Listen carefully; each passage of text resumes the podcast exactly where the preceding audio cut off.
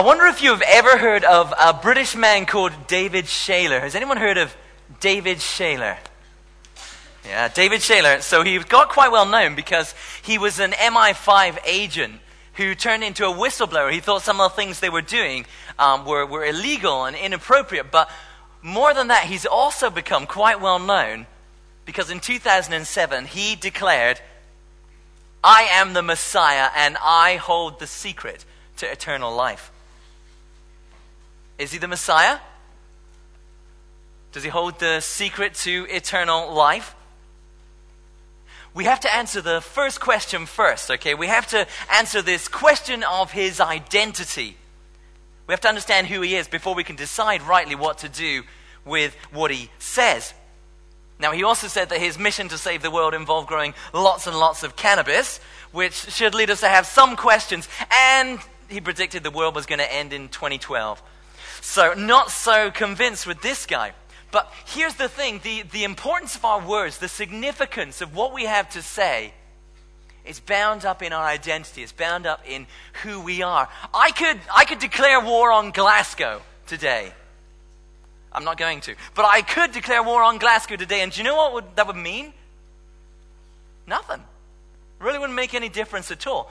But if our prime minister declares war on ISIS. That has huge significance. You see, the, the importance of our words is a function of our identity. Who we are controls the significance of what we say. Now, keep that idea in mind as we get started, okay? We're, we're continuing our series in the Gospel of Matthew, this kind of eyewitness biography of the life of Jesus. Last week, we saw Jesus setting out his big plan his big plan to go to Jerusalem and to suffer at the hands of the leaders there, to die, and then to rise again and return in glory.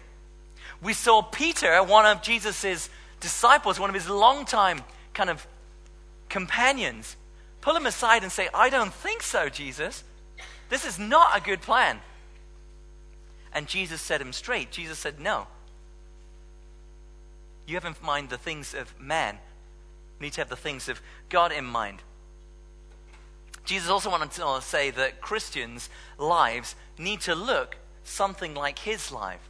They need to have that taking up of a cross, that kind of moving towards letting go of our own life and taking hold of his plans for our life. So that's kind of where we've come from. And today we arrive at this very supernatural passage, very famous passage called the, the Transfiguration. I managed I imagine many of you are very familiar with this story.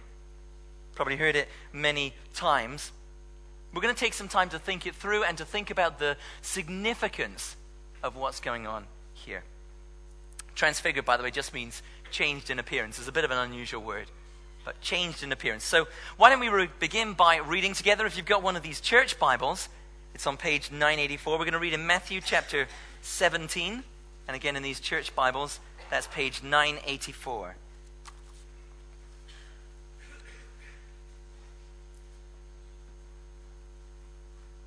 So, starting at chapter 17 in Matthew. After six days, Jesus took with him Peter, James, and John, the brother of James, and led them up a high mountain by themselves. There he was transfigured before them. His face shone like the sun and his clothes became as white as the light. Just then there appeared before them Moses and Elijah talking with Jesus. Peter said to Jesus, Lord, it is good for us to be here. If you wish, I will put up three shelters one for you, one for Moses, and one for Elijah. While he was still speaking, a bright cloud enveloped them and a voice from the cloud said, This is my son, whom I love. With him I am well pleased. Listen to him. When the disciples heard this, they fell face down to the ground, terrified. But Jesus came and touched them. Get up, he said. Don't be afraid.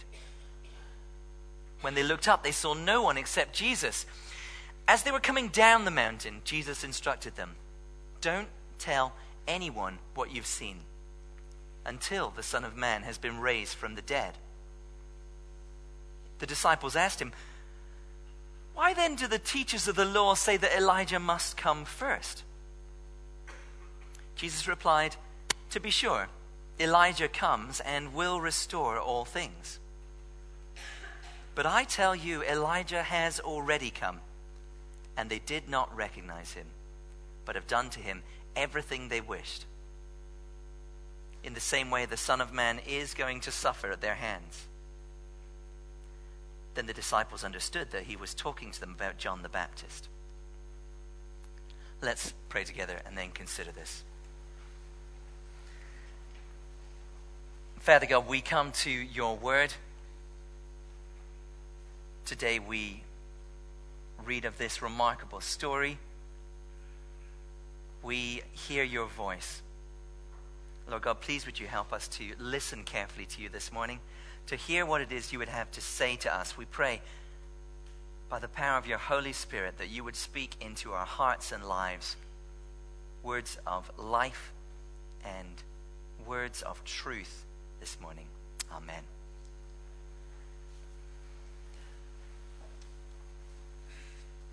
So, just a few days after this um, setting out of Jesus' plan and Peter's big disagreement, Jesus takes this inner circle off for a private tip. He takes Peter, James, and John, this um, some of the first disciples Jesus called, this inner core who will show up again in the Garden of Gethsemane in Matthew, and then who will go on to be really significant key leaders uh, in the early church. He takes them on a special trip. Now, notice in this group is Peter, who Jesus so sharply rebuked last week. Do you remember what Jesus said to Peter? He said, Get behind me, Satan. And yet, Peter is still among Jesus' inner circle. Now, we so often struggle with that kind of that restoration, don't we? That putting things back together after an argument. Things often stay awkward oh, for far too long. But with, with Jesus, this restoration is instant. Peter was completely off base, he was 100% wrong when he challenges Jesus' right plans. He was 100% wrong. Jesus corrects him. But notice where we don't end up. Peter doesn't end up in Jesus' sin bin for the next few weeks. You know, he's not like sat in the corner with a hat on while everyone else is around the table with Jesus, but he's restored. He's right back in. Has God ever had to deal with you getting things wrong? Do you feel like he has put you on the bench after that? feel like I was so out of line. How can I possibly be useful to him? It's not the way he works. See that here? It's not the way he works. Perhaps it's more us than him that puts us on the bench. But this inner circle get to see something absolutely amazing, something extraordinary, something unique. Jesus is transfigured before them, verse 2 tells us transfigured, changed in appearance. But notice this is not kind of a, a, a, caterpillar to butterfly type of transformation. That's what we might have wondered if you look at the, the word that's behind this. The original Greek word is metamorphomai, which sounds like metamorphosis. And when we think about metamorphosis, we think about caterpillars becoming butterflies. We think about these dramatic changes. But here, it's still Jesus. The disciples have no trouble at all identifying who it is. He's definitely changed somewhat, though. First, there's the face shining like the sun. What's this? Well, if you're familiar with the Bible and the stories of the Bible, you might think about shining faces and think about Moses when he went up the mountain to meet with God. He came back down and he had this shining face which wigged people out. So um, he would veil it to make it less scary, though I think a, a, a veiled man would also be slightly peculiar, but less so, apparently. But this isn't just the effect of Jesus spending time with God, is it? This isn't just kind of a, a passing glory that fades away. This is a revealing of Jesus' true glory that he has all along. This is shining like the sun. Perhaps a better place to look for what this connects to is a little earlier in Matthew's gospel when Jesus is speaking about how it's going to be in the end. When Jesus is speaking in chapter 13, he says, Then, he says at the end, he says, The righteous will shine like the sun in the kingdom of their Father. The righteous will shine like the sun. It's exactly the same thing that Jesus is doing here, shining like the sun. Is perhaps Jesus shining before them because he is righteous? Because he is standing in the kingdom? Is he standing on this kind of frontier outpost of God's kingdom, breaking into the world up on that mountain? Just before this episode, Jesus has told the disciples some of them are not going to taste death until they see him coming in his kingdom. Is that exactly what's happening here? Are they seeing Jesus come in his kingdom? Is that part of what this transformation is showing about him? And then there's not just the face shining, right? But Jesus' clothes become as white as the light. Is it just a glowing Jesus shining through his clothes, perhaps? Just all of him shining like the sun? Or could this be a loaded and connected phrase as well? When I think about clothes as white as the light, this made me think about how God wraps himself in light. Psalm 104 tells us it says, O Lord my God, you are very great. You are clothed with splendor and majesty. It says, The Lord wraps himself in light as a garment. Think Jesus' clothes becoming as white as the light? Perhaps saying something about who he is again, perhaps? Peter, when he comes to recount this experience later, in one of the letters he writes that's in our Bibles, he says, We were eyewitnesses of his majesty. J.C. Ryle, one of those historic Christian preachers and students, he says the corner of the veil was lifted up to show them their master's true dignity. Do you get that sense of what's happening here? When we see Jesus' face shining like the sun, when we see his clothes as white as the light, are the disciples getting some sense of his true glory, of who he is, that's been, that's been hidden and covered for so much of Jesus' life. These three disciples, the inner core, are getting a foretaste of the true glory that's always been Jesus's, that always will be Jesus's. Not just a carpenter's son for some outlying village in the north. Not even just a great prophet as Islam would have him. Not just a, a great moral teacher with some nice ideas. He shines with glory bright as the sun, white as the light. Jesus is more than any of these. Just who is he? Well, the text goes on. So let's follow the text. Just then, verse 3 says, Just then, there appeared before them Moses and Elijah talking with Jesus. Moses and Elijah, both huge names in the Bible, aren't they?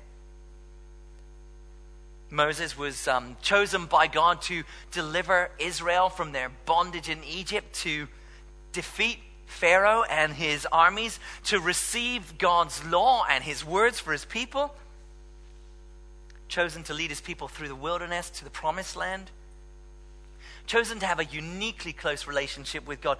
Moses was without equal in Jewish estimation. If you checked in with some first century Jews around the time of Jesus and said, Come on, name your guys. Who are the big guys? Who are the big guys? Who are the most important guys? Moses would have been at the top of their list. Deuteronomy 34 says, Since then, no prophet has risen in Israel like Moses, who the Lord knew face to face. It goes on to say, No one has ever shown the mighty power or performed the mighty deeds that Moses did in the sight of all Israel. See, Moses was, he was the man.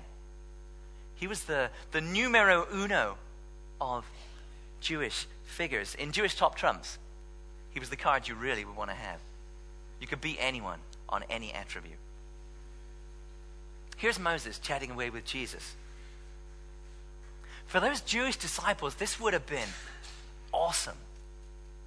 It's like answering the doorbell and finding it's the queen. She's just popping around for a cup of tea, but then it turns out it's not just the queen. She's brought somebody else. You see, there's Moses and uh, Elijah here. Elijah is one of Israel's greatest prophets, uh, associated with some of the coolest stories in the Bible, hands down. Perhaps you'll remember the Who's God's the Real God competition up on top of a mountain, the fire from heaven. Or perhaps you'll remember uh, Elijah's fantastic departure in a chariot of fire carried up and away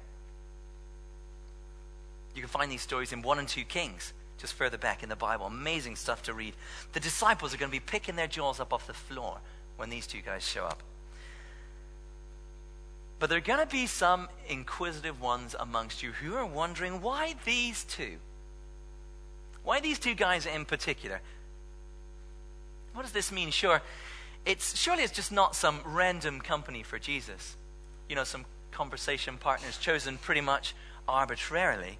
Well, Moses, fair enough. He's pretty much at the top of the deck, although you might have thought Abraham would have him pipped. But Elijah, Elijah is not quite so obvious when you think about it. There's some serious competition for the top prophet spot. There are quite a few other major prophets who could have been there, and to think about it, Moses was described as a prophet in the bit we just read about him. So if you've already got a prophet like Moses, do you really need another one to kind of fill out the deck? Why not say a king to round things out instead? Wouldn't King David have been a good guy to have there? Or maybe you want a patriarch. Or, or, or a priest. Maybe you wanted somebody else there. I can picture it now. Do you remember Family Fortunes? We asked our panel to name a famous Old Testament Bible character. You said Elijah. Our panel said, I'm not sure. I'm not sure you would have got it. Why, why do we have Moses and Elijah? A lot of people for a long time have said this is easy. This is easy. It's a no brainer. They said, Moses and Elijah, that's dead easy. That's the law and the prophets. That's these two big chunks of the Old Testament. That's this phrasing Jesus himself uses to talk about the whole of Scripture. The phrase, the law and the prophets, right? Moses, the law, Elijah, the prophets. That's easy. Jesus, in chatting with Moses and Elijah, what's he doing? He's showing he lines up with the law and the prophets, the Old Testament text. That sounds like a good explanation. I like that one. Except, of course, Elijah, while he was a prophet, didn't actually write any of the Bible.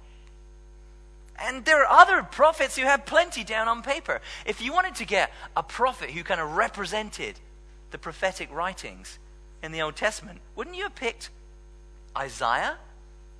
Jeremiah? Two books, Jeremiah. Got to be a winner. So maybe it's not law on the prophets. What about, what about this? Maybe it's Moses and Elijah because they're guys who have famous mountain stories. We read one of Moses' famous mountain stories, didn't we? He goes up the mountain to receive the law on those stone tablets from God. That's an amazing mountain story. Elijah, we talked about his mountain, whose God is the real God competition. Maybe it's guys with good mountain stories. But there are other guys with good mountain stories too. I mean, Abraham goes up the mountain with his son, his only son, called by God to sacrifice him and delivered at the last minute. Isn't that a good mountain story? Noah gets his boat stuck on a mountain. At the edge. That's a good mountain story. So if it's just mountain story, guys, that doesn't really wrap it up either. It's not working. Why is it Moses and Elijah? Maybe you don't have these questions. I have these questions when I read stuff. Do you not have these? Maybe you don't have these questions. If you don't have these questions, okay, just hang back. We'll get to something else in a minute.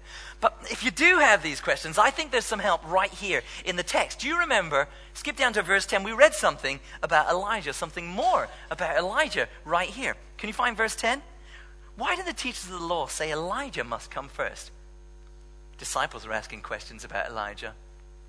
Do you think they got the same head scratching going on? Do you think they saw Moses and Elijah and they're like, Moses, I get Elijah? And so they're like, tell us more about Elijah, Jesus. What's going on here? Why did the teacher of the law say Elijah must come first? What are they, what are they getting at? Are they talking about how we need to have some match fixing, so Elijah must come first in the race or the competition? No, they're talking about the Jewish expectation that at the end of all things, Elijah will come back first as a precursor. Where does that expectation come from? The, the tiny little book of Malachi, uh, one of the minor prophets you'll find hiding away in your Bibles. Uh, actually, it's the easiest one. It comes right before Matthew. It's the very last minor prophet. Should we, should we read a bit just now? Flip back with me to Malachi. Just go straight back from Matthew and into the Old Testament. Very last chapter, very last book in the Old Testament. It's a good place to look for what comes next, isn't it? Let's read some about this Elijah who must come first. Malachi chapter 4 is page 962 in these red ones if you got lost. 962. I want to read chapter 4. This is Elijah who must come first. Surely the day is coming. It will burn like a furnace. All the arrogant and every evildoer will be stubble, and that day that is coming will set them on fire, says the Lord Almighty. Not a root or a branch will be left to them, but for you who revere my name, the Sun of Righteousness will rise, with healing in its wings. And you will go out and leap like calves released from the stall. Then you will trample down the wicked. There will be ashes under the soles of your feet on the day when I do these things, says the Lord Almighty. Remember the law of my servant Moses, the decrees and laws I gave him at Horeb for all Israel? See, I will send you the prophet Elijah before that great and dreadful day of the Lord comes. He will turn the hearts of the fathers to their children, and the hearts of the children to their fathers, or else I will come and strike the land with a curse. That's the sort of text that this Jewish expectation that Elijah was going to come back first comes from. There's a little bit more in Malachi earlier as well. The prophet Elijah has to come first before the great and dreadful day. And now Jesus tells the disciples that Elijah has already come.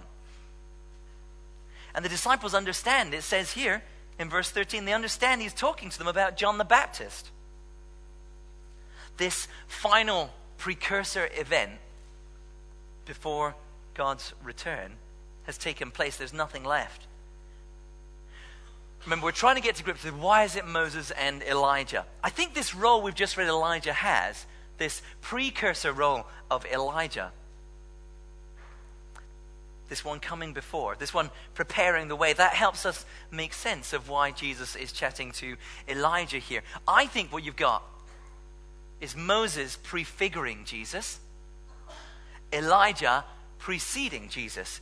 That's why these two are here. Moses prefigures, Elijah precedes him. But let me unpack that a little bit. Moses prefigures Jesus. What do I mean by that?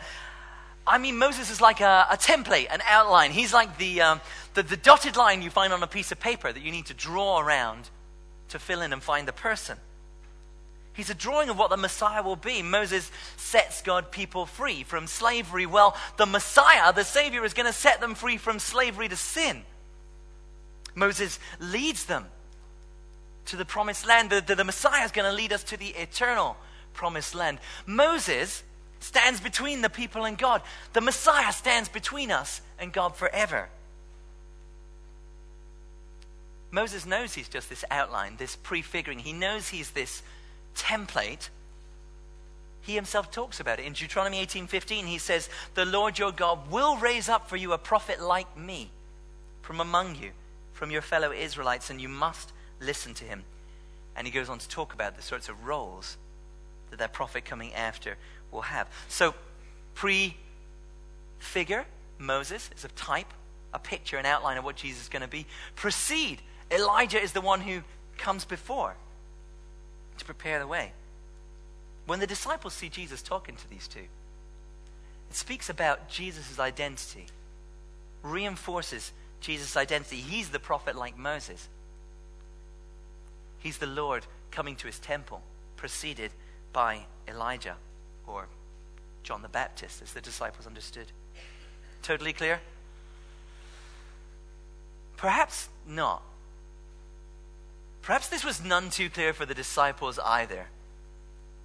Perhaps it would have left them scratching their heads for the next while. Maybe that's why they ask about Elijah afterwards. But more likely, they were confused because the revelation doesn't stop there. More happens in this transfiguration. The cloud comes. The Father speaks directly, unambiguously about who Jesus is. Now, this cloud, they might have been struggling with Moses and Elijah. This cloud they're not struggling with.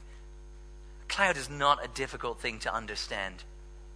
A cloud is how God's presence is expressed again and again and again in the Old Testament. If you know your Bible, think about the, the pillar of cloud leading Israel through the desert. Think about the cloud covering the mountain, like we read, where the law was given. Think about the cloud filling the temple when the temple was dedicated. There's lots of cloud, lots of God's presence. This one isn't tricky. And the divine voice from the cloud, in case we have any questions about who this Jesus is, says, This is my son, who I love. With him I'm well pleased. These are exactly the same words the heavenly voice speaks at Jesus' baptism. Back in Matthew 3:17. As far as we know, the disciples missed that one. They were probably out fishing at that stage. Jesus hadn't called them. But this one, this one's for them. They are the intended audience, so they have no confusion over who Jesus is. I think we can see their certainty in his identity reflected in how they live out their lives, how they stand as the foundations of the church, how they will all go on to die for this one Messiah and his story and his plan. Jesus overshadows Moses and Elijah completely here. The heavenly voice doesn't even say, Oh, hi, Moses. Right? There's no, there's no mention of Elijah. These two characters, these pillars of Jewish expectations and hopes, these most significant people from the Old Testament, don't even get a mention when Jesus is in the room. That's a really helpful picture for us of just where he stands. It's not like there's a, a ranking of important people, you know, and they're kind of here, here, here, here, and Jesus is up here, just over the top. He's in a whole nother playing field. If, if all of us humans are in this building, like he's out there on Bass Rock, he's in a completely different category. Jesus is the one who matters. He's the only one who's the Son. He's the only one with whom God is well pleased, who he loves. So we saw Jesus' glory revealed, right? The shining face, the shining light garments. Now we've seen his identity revealed with his conversation partners, with the heavenly voice. What for? Why all this focus and attention on the identity of Jesus? What's the point? Just an amazing show for this inner crowd so they can be thinking, wow, that was something. No, there's a very clear and significant point the Father makes with his final words. Listen to him. Listen to him. Jesus' glory is revealed, his identity is revealed so that we listen to him. We get front row seats at this amazing mountaintop event so we can hear the same message in unambiguous terms. This is my son listen to him. You see, when we say things like, Jesus is Lord, that isn't just an abstract proposition. It's not just an interesting piece of information, a fact. Something which happens to be true that you could put in a collection of all facts. It's a fact which has consequences. If Jesus is Lord, if he is Master, if Jesus is the Son of God, if this really is Jesus' identity, then when we hear his words, we hear words that have power. We hear words that have ultimate authority. They matter. We must listen to them. So I have to ask you this morning do you listen to Jesus? Do you listen to Jesus? Do you listen to his words as words that come from the very Son of God? Listen to his words as words with absolute and binding authority. Words which everyone has to bow the knee to. Princes, presidents, pastors, even you.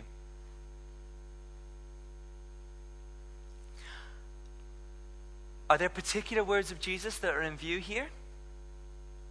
perhaps, uh, at least for the disciples, his most recent words about what is going to happen to Jesus, how he's going to go to Jerusalem and suffer and die and rise. His most recent words about what it means to follow him, how it means to lay down our lives and take up him.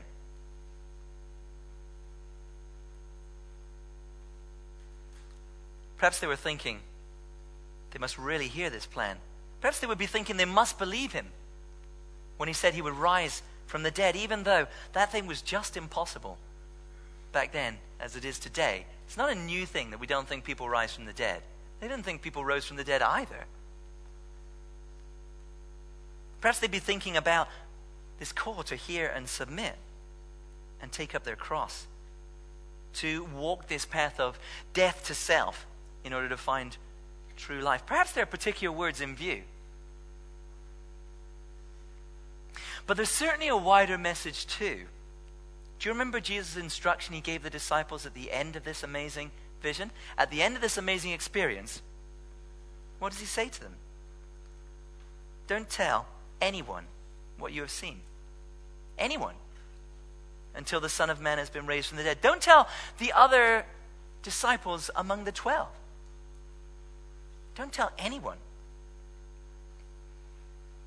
Now, if this is meant to be secret until Jesus is risen from the dead, this instruction, listen to me, surely it's got to apply to the words throughout Jesus' life. When the other disciples finally hear this message, we saw him, we saw the cloud. The Father said to us, Listen to him.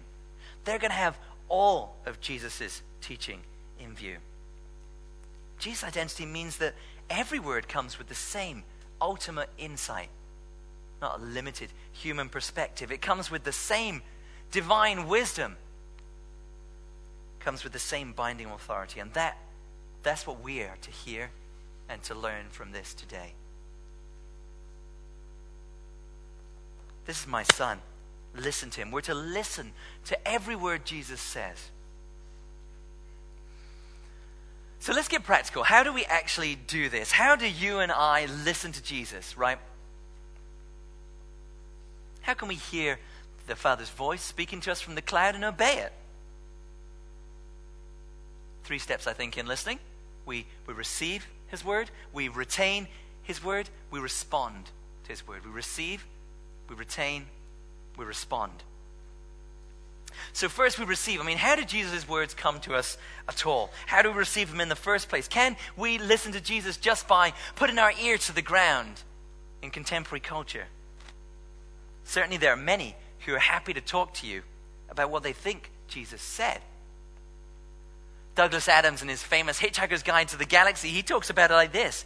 He summarizes Jesus as saying how great it would be to be nice to one another for a change. Is that what Jesus said? Just that we should be nice to people for a change?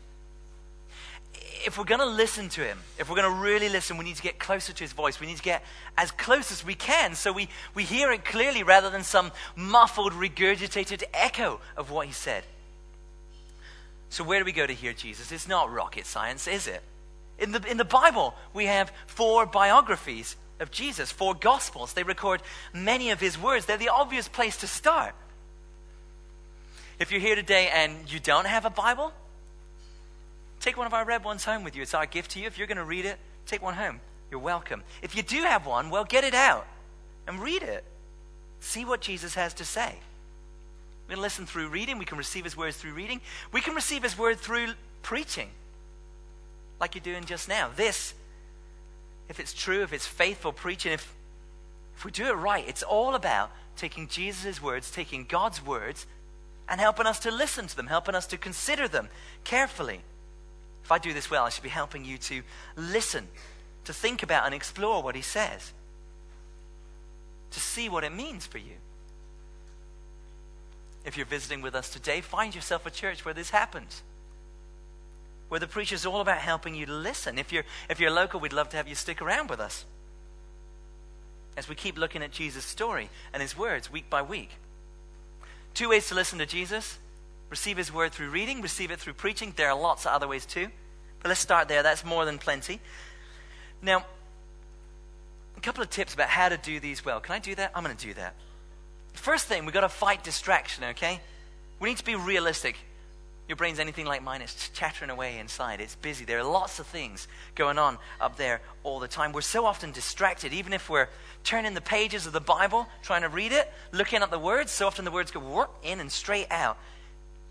So often when you're here on a Sunday morning listening to preaching, words go in, they go straight out. We can help ourselves with a few simple tweaks. My brain is so often full up of other things I'm concerned about. I got lots of stuff on my mind. Uh, I got to remember to order coffee. That is really important, actually. I need to remember to order coffee. I've got all these things flying around my mind that are really important that need to get done. Jobs that keep buzzing when I come to listen to Jesus. Do you know what can be helpful? Somewhere safe to write stuff down. So it's in your head, you can get it on paper, and you can stop thinking about it. I have a little app in my phone, a task list, that I can write stuff down on. I get it out of my head, I can concentrate a bit more. Then there's everything which competes for our attention outside of our heads. I mean, is there someone wiggly in the row in front of you? Is there somebody where you're, you're wondering whether they actually have ants in their pants? If these sort of visual distractions get to you, what about what about sitting somewhere else? Do you know you can sit somewhere else? There's no form to fill in. There is no permission slip required. Um, if, you get, if you get distracted visually, why not come sit at the front? It's not that scary. It's all right. And you can remove some of those things. Am I doing something that distracts you? I bet I am.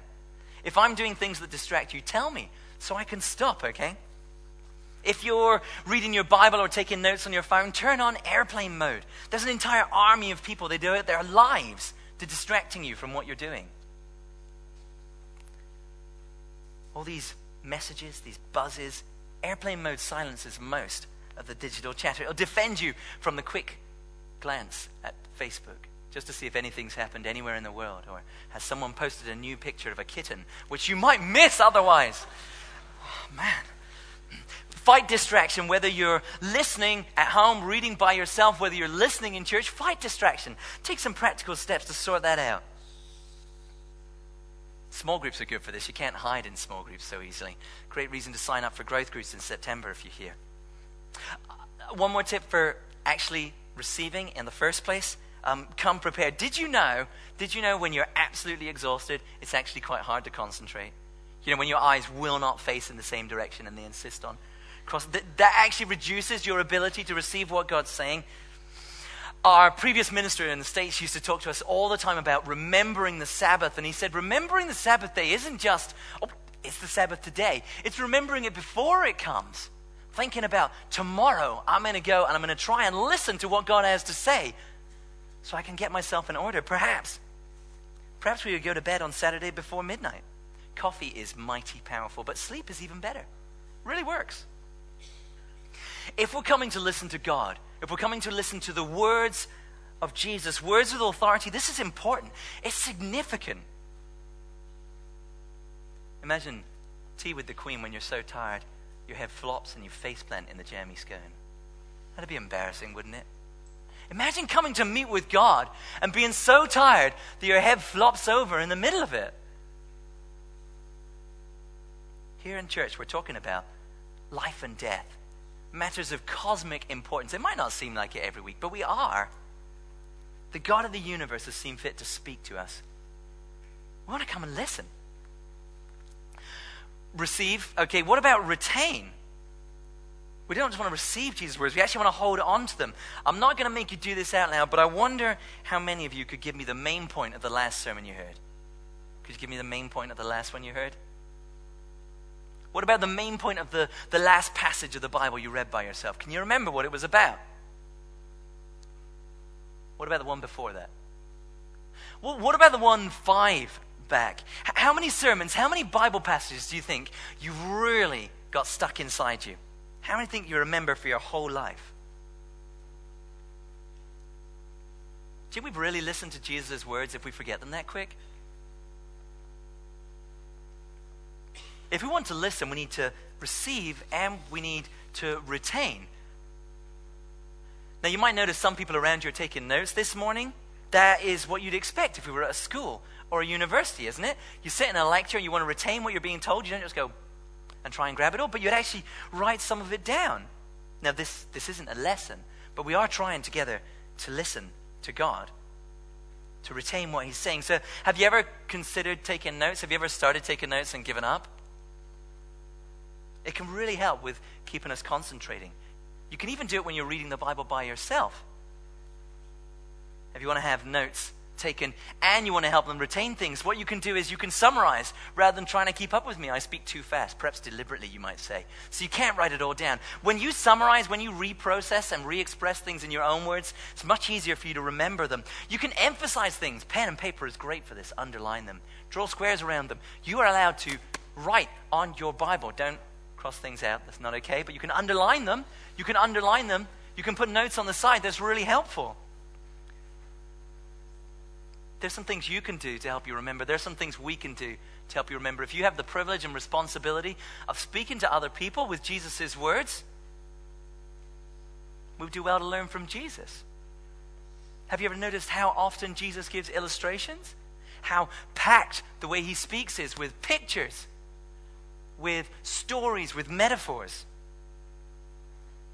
Research shows that pictures and stories are so much easier to remember than words and bullet points. Even if all three bullet points start with the same letter. I know I've done that today. The irony is not lost on me. In fact, I'm not sure Jesus ever gave a three point sermon with three points beginning with the same letter. Perhaps in the Aramaic he did. Perhaps there's some some get out there. While you're reading the Bible, there's so many images and stories. When we speak, we can help you remember things too, so note to self. What else helps us retain? Songs are an amazing way to retain things, aren't they? How much of the top 40 could you sing? Probably, well, some of us none. Uh, but others of us could probably recite a great deal of it. Songs are a great way for us to anchor things in our memory. With our children, we've sung lots of Bible word songs.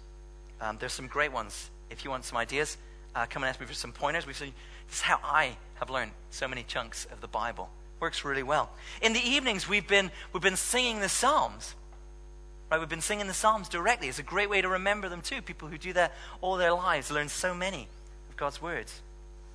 One last way to help us to remember, okay, is that we can share what we learn with other people. Research shows when you learn something and then teach it to somebody else, your retention improves so much. And you know, I think Jesus knew that.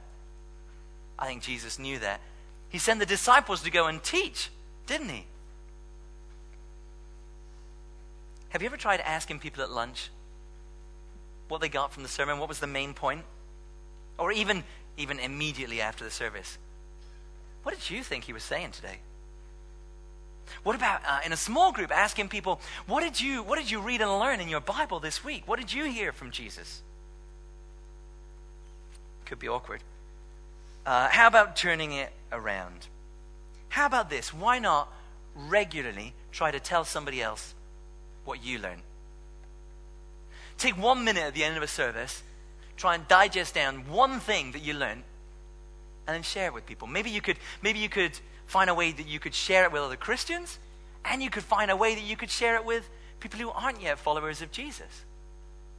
You could digest this down into something that could open a conversation with somebody else. This repeating is really good at helping us retain. Okay, receive, retain, good, but that's not enough. The last step in real listening goes further. We have to respond as well. You see, Satan knows the scriptures perfectly well. You remember in the garden, uh, in the temptation, he quotes to Jesus. Has he listened? In one way, yes, right? He's, he's received it, he's retained it, but not in the way that really matters, this listening that actually applies it. When the Father tells us to listen to Jesus, do you think he has in mind merely collecting information, adding stuff to our data banks? Maybe some more points and details that we could use to argue with other people later? Some fascinating and yet irrelevant detail. Is that, is that what he meant when he tells us to listen to Jesus? No, he's talking about listening where we really hear, listening where we receive, where we retain, and where we respond to his word. Sometimes it's worse than this, though. We don't just receive and retain and then not do anything with it. Sometimes we just reject it outright. like Peter does. Jesus says, I'm going to Jerusalem. I'm going to Jerusalem to suffer and die. And Peter says, No, I don't think so. Has he listened to Jesus? He heard what Jesus was saying, he heard perfectly well what Jesus' plan was. Did he listen to him? Sometimes we refuse to really listen to God's word because it doesn't say what we want to hear.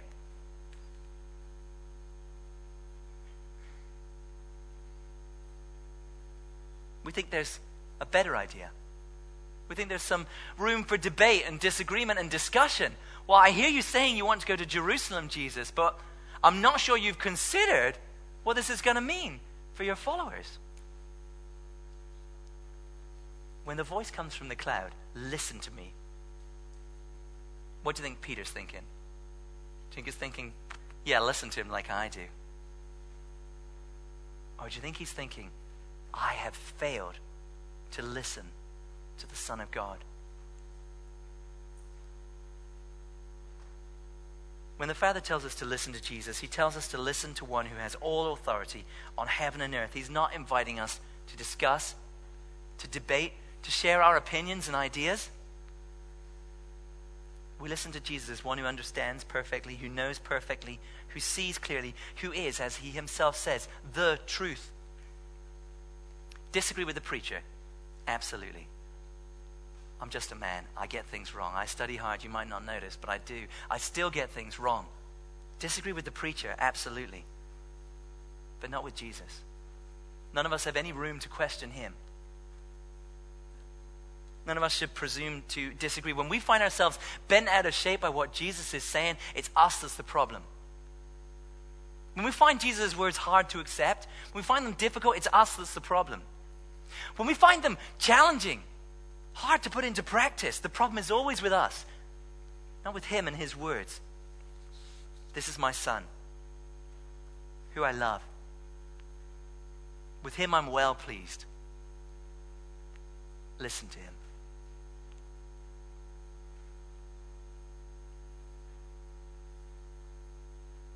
The disciples are terrified by the cloud and the voice. And then Jesus comes to them. Look at verse 7. He came and touched them. He came to them gently. Get up, he says. Don't be afraid. Are you afraid? Are you scared of what God might ask or say if you were to listen to him? Jesus comes to us in the midst of all of that. He gently lifts us up and tells us not to be afraid. Why? Because God's Son is also our Savior. He'll die in our place, He'll rise ahead of us. Let me pray, and then we'll sing of that great truth.